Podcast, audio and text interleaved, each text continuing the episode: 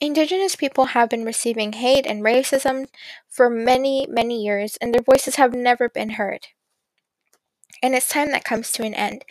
And it appears that some men target Indigenous women for extreme acts of aggression. These acts of violence towards Indigenous women may be motivated by prejudice, or they may be perpetrated in the hope that society's indifference to Indigenous women's health and protection would enable the perpetrators to avoid prosecution.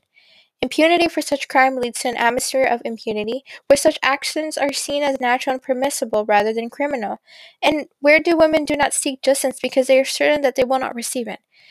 And it is terrible that they feel such way.